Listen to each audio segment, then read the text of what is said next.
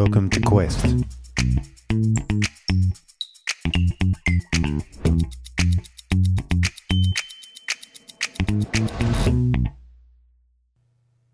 Hello, welcome to Quest, intensive learning for a life of faith, conversations in the basics of the Christian faith to help people, but particularly young people maybe, live life to the full and live life free in God's grace. Great you've joined us. So, we're exploring uh, Martin Luther's Small Catechism, which is a really great little summary of the whole basic teaching of God in His Word for human beings and for the world like us. So, that's what we're doing. So, we're in uh, the commandments because that's where the uh, Small Catechism begins. So, we're up to commandment number two, uh, which is this Do not misuse the name of the Lord your God. What this means? Well, we should honour and love God of course, and so we should not use God's name to curse someone, tell lies under oath, do witchcraft, or deceive anyone. Instead, we should use God's name to ask for help in any trouble and to praise and to thank God. Okay, so you notice, you know, it's a similar beginning to the first commandment, and they all begin the same way. We should honour and love God.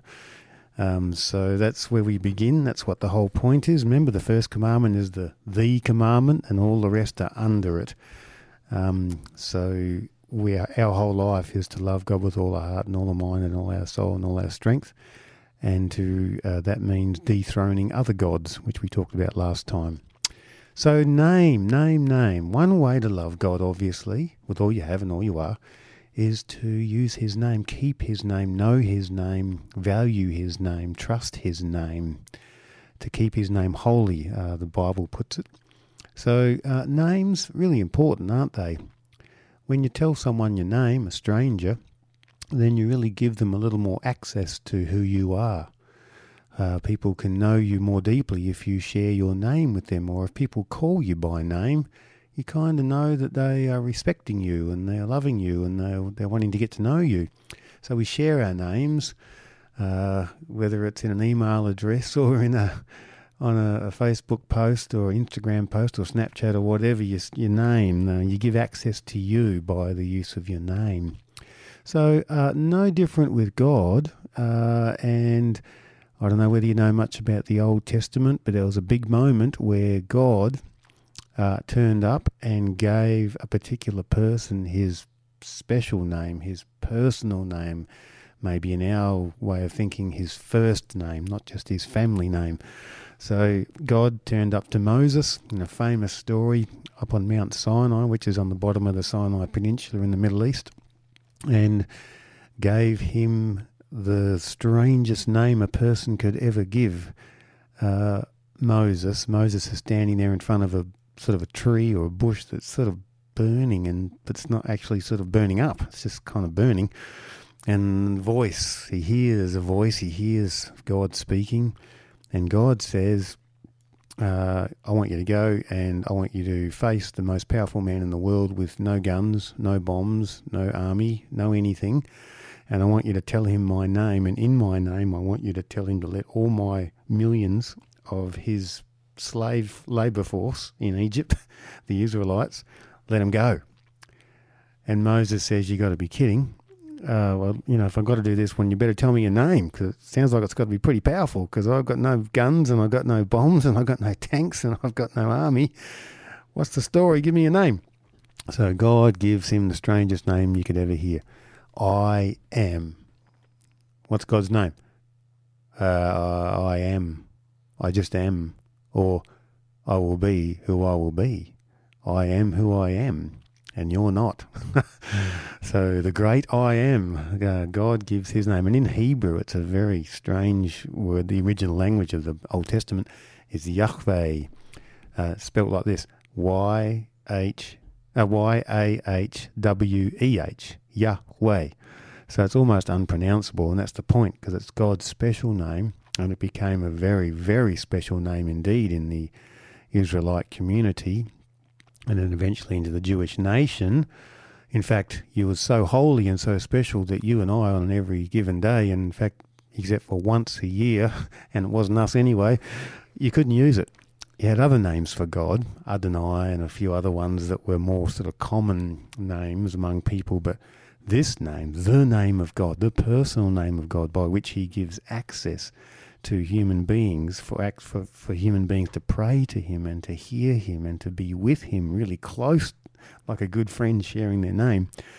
This is only meant to be used for the most special occasions and once a year particularly by the great by the high priest uh, in the worship uh, system that God gave them day of Yom Kippur which is still celebrated by Jewish people the day of atonement when the priest the whole the high priest approaches the holy of holies in the temple and uses this name and he uses it to ask for God's forgiveness for the whole nation for all their sins of the past year.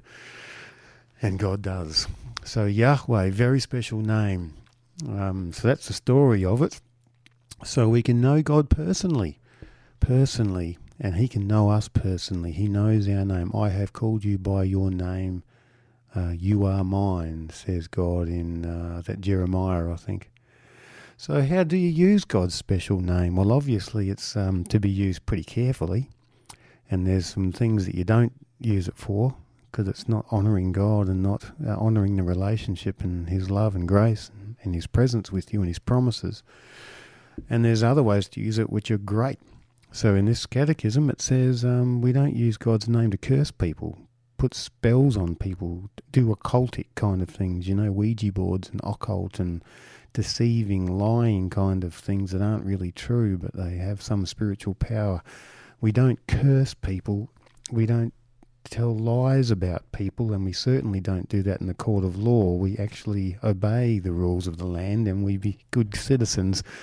And we use God's name to do some positive things like pray for the world and pray for our governments and pray for justice and pray for environmental justice and pray for um, all the issues we're facing in the world climate change and gender fluidity, and my friends who are confused about who they are, and me, and to pray for ourselves, to pray for each other, to pray for everything. And then to praise God, to actually say good stuff about God to other people, when the opportunity's there, you know, when someone asks or whatever. Um, yeah, God's really good. I know him this way. I know him this man Jesus, and Jesus is really great. Let me tell you about him. He's really great. So, words of praise about God, praise him up. Of course, give thanks to God for every breath, every day, every great moment, every even some of the tough things that make us better people. Give thanks to God on all occasions, says Paul. And of course, all of those things really honour God. So we don't use God's name to dishonour him as a swear word, cheapen it, as if, you know, he's not a person, just a thing, or doesn't exist at all. No, we don't do that. He's our Heavenly Father, for goodness sake. It's like, you know, trashing your own dad or your own mum. No good. So we stay away from magic stuff, superstitious stuff, occultic stuff, um, predictions, and, you know, all that stuff, and conspiracy theories and all that and we simply say yes and we say no, and uh, we do what we say and we say what we do as best as we can with God's name. Okay, so don't misuse God's name. No, don't do that. Uh, let's use it well to pray and to praise and to thank God. That's the way to use it. So there you go. That's uh, part two, or the commandment two, in in this little series. So uh, next time we'll get into, well, God's got a special name. He's also got a special day. Okay, yeah, we'll hear from you soon.